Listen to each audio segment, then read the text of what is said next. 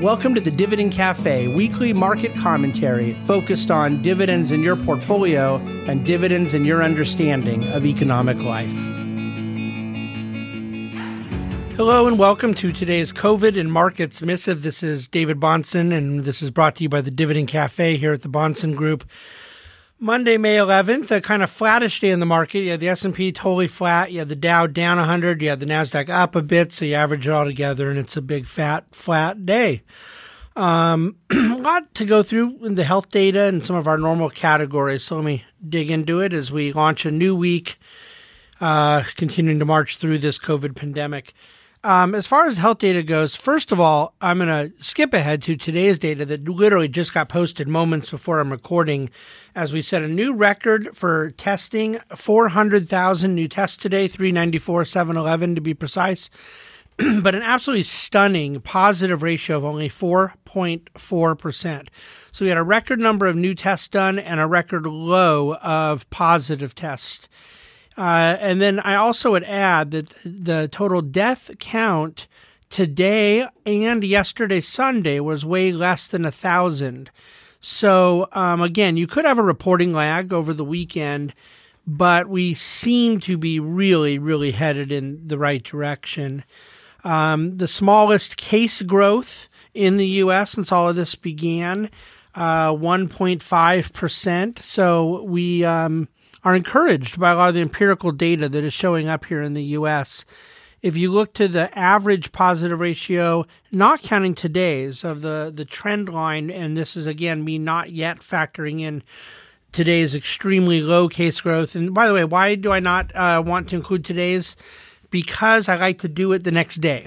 because there is always more reporting that can come in overnight, and I just prefer to have as much accurate information as possible. So, where we do have the sort of final affirmations, we're looking at 7.8% um, positive. Uh, that, that trend line is just really, really um, uh, encouraging. And again, the trend level for total tests has been right around 300,000 per day, and we were at 140,000 per day a few weeks ago. So we've now more than doubled the amount of tests being done per day, and we have, uh, well, the decline of positive ratio is well more than half. I mean, we, we are headed in the right direction there. That's good. Um, in terms of things that may not seem like they're particularly significant to markets or the health pandemic itself, but more just symptomatic, no pun intended, of, of what's going on across the culture. I would argue, by the way, that it is more than that, that it is actually directly relevant both culturally and economically. Uh, but a little rundown, real quickly, on the major sports leagues. The the uh, MLB, Major League Baseball, today did finalize amongst the owners their plan for a 2020 season, and they do need to still pitch it to the players' union. That has now been presented, and there'll be negotiations tomorrow much like dealing with Congress, I don't expect that the players union is just going to, you know, eat it up as is. I got to figure it's going to be a little bit of a fight. However, um, a 50% reduced regular season, meaning that they'd play somewhere around 80 regular season games beginning in early July with the goal to, to play ball before July 4th and then focus on regional games only, a couple different sites and uh, there would be no cross country or interleague games, and they'd get into playoffs by normal time in the fall. The NBA is still working on a plan for their 2020 season to be salvaged, uh, some sort of playoff schedule over the summer, and they're looking at one or two locations to house all of it. They've had a conference call amongst the players, and uh, we're looking to get more information from that in the days ahead as well. Then the NFL presented their planned uh, uh, fall season schedule, and it was pretty much business as usual. Uh, not not planning on the same fan capacities, but a September 10th launch to the season, which is normal. And then there's actually uh, the first announced PGA golf tournament on the schedule right now, which is scheduled for June 11th in Texas. That's a month away. We'll see if that's able to happen. Obviously, it's not going to have uh, that that fan level. But again, if they figure out how they can get these PGA tournaments going, largely uh, television audience, um, you could end up with a real salvaged pro golf season as well. So, uh, of course, directly speaking, if you're a fan of one or more of these sports, you may be encouraged, but I do think, as I said, kind of socio-economically, there's a lot on the line there. In market technicals, uh, there's a couple of things that I think help kind of explain this uh, this extended market rally, which got another leg up last week. Uh, the first of all, that continued persistence of short positioning has helped.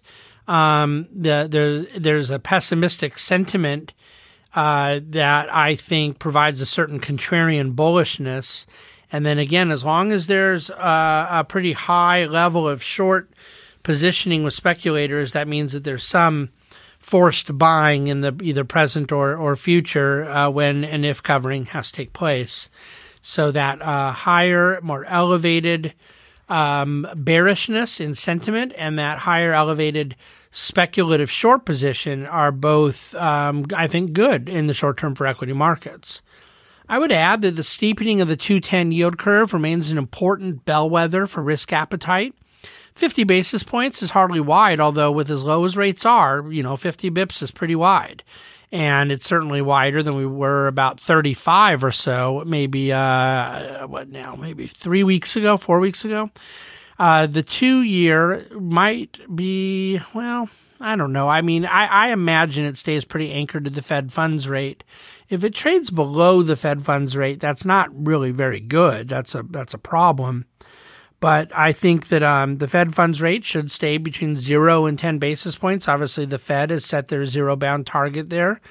And so to see the 10 year break higher than 60 basis points, uh, where it's trading now, would reflect greater risk taking and a more, and I think it would be a bullish technical indicator for equities, assuming that the, the short end of the curve stays level. You'd get more steepening of that curve indicating a better format and platform for risk taking. Uh, one other technical factor I'll note: the utility sector is trading at an 18-month low relative to the S&P 500, reinforcing this equity rally has not been just a mere flight to safety. It's in fact been a pretty solid move for higher beta, and obviously you've seen that in a lot of the the high PE tech names as well. On the public policy front, House Democrats are bringing to the floor, apparently soon, a $1.2 trillion stimulus 4.0 bill. Um, again, I don't mean to sound partisan here. It's certainly not my intent in this case. They're not serious about it becoming law. Um, it's been done without any consultation at all with the White House, the Treasury Department, the House Republicans. So I take it as more kind of a negotiating tactic, set the table for what they're going to end up wanting. Uh, Secretary Mnuchin himself said today he doesn't think formal negotiations on 4.0 will take place till the end of May. So you have to sort of interpret the House Democrat action here as kind of jockeying for what they're going to end up wanting, which appears to be, from reports that have been released, um, large additional funding for states, localities, even the U.S. Post Office. They're asking for $25 billion for those good lads. Um, more funding to Medicaid, unemployment insurance, another round of direct payments to taxpayers, and they do not have liability protection, let alone a payroll tax cut in their bill. So I don't think it's meant to be a serious swipe at legislation, but more positioning in the eventual negotiations. Uh, the oil world today was kind of interesting. There was an announcement that came that, uh, oh, this must have been about five in the morning or so, that uh, Saudi Aramco was making additional production cuts immediately and the price of WTI had been down about 1 to 2% and ended up going up 1 to 2% after the announcement. And even as it's closed here today now, getting ready for the overnight markets, it um, ha- has been pretty flat for, for most of the day, stayed in a pretty tight range. Um, I would add something that I read in a research report this morning that kind of intrigued me. Um, the midstream space last week saw $4 billion of issuance of new debt. And and that's not just MLPs, that's also some corporations, but it's all midstream pipeline companies. Some of those yields were a little higher um, than than you know past uh, debt as it's rolled, but the point being, the fact that there was an appetite for that level of midstream debt, I really do think you have to take as an encouraging sign. Um, in terms of housing, it's definitely way too early to be calling a bottom or even assuming things are about to turn. And, frankly, the data lags so much here. We haven't even really seen the bad data yet. I mean, let alone calling a bottom. We haven't even, we might not even be in the middle. Uh, but I, I do want to uh, let you know of a couple things. Um, I think that there, you know, most certainly continues to be that brokenness in the mortgage market. I've written quite a bit about, and and uh, yet, um, I don't know. When you look below the 600k space, you know, conforming loan market, things are pretty healthy. And when you see mortgage applications for new purchases pick up quite dramatically in the last week or two, as well as home purchase confidence showing pick me up, you, you kind of have to uh, wonder if, in fact, there does continue to be an appetite for for new home purchases, particularly in the right price spot. Um, I'm not going to go into any Fed action today. I do want to leave you with the delta between consumer confidence as measured by present circumstances and consumer confidence measured by near term expectations. It's one of the highest deltas we've seen since the financial crisis.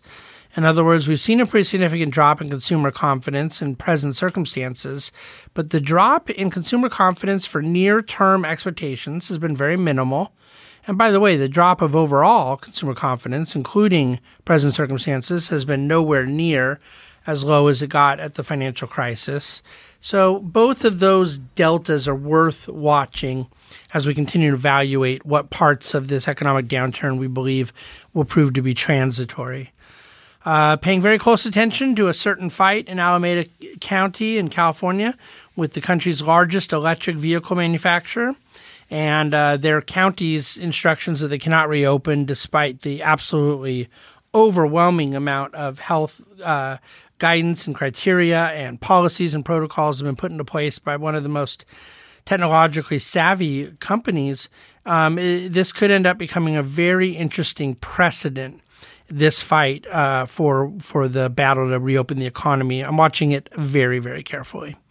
I'm going to let it go there for today's COVID and markets. Look forward to bringing you another missive tomorrow, Tuesday. Please reach out to us at the Bahnsen Group anytime with any questions. Thank you for listening to COVID and Markets here at the Dividend Cafe. The Bahnsen Group is registered with Hightower Securities LLC, member FINRA and SIPC, and with Hightower Advisors LLC, a registered investment advisor with the SEC. Securities are offered through Hightower Securities LLC. Advisory services are offered through Hightower Advisors LLC. This is not an offer to buy or sell securities. No investment process is free of risk, and there's no guarantee that the investment process or the investment opportunities referenced herein will be profitable. Past performance is not indicative of current or future performance and is not a guarantee. The investment opportunities referenced herein may not be suitable for all investors. All data and information referenced herein are from sources believed to be reliable. Any opinions, news, research, analyses, prices, or other information contained in this research is provided as general market commentary. It does not constitute investment advice. The team in Hightower shall not be in any way liable for claims and make no express or implied representations or warranties as the accuracy or completeness of the data and other information, or for statements or errors contained in or omissions from the obtained data and information referenced herein. The data and information are provided as of the date referenced. Such data and information are subject to change without notice. This document was created for informational purposes only. The opinions expressed are solely those of the team and do not represent those of Hightower Advisors LLC or any of its affiliates.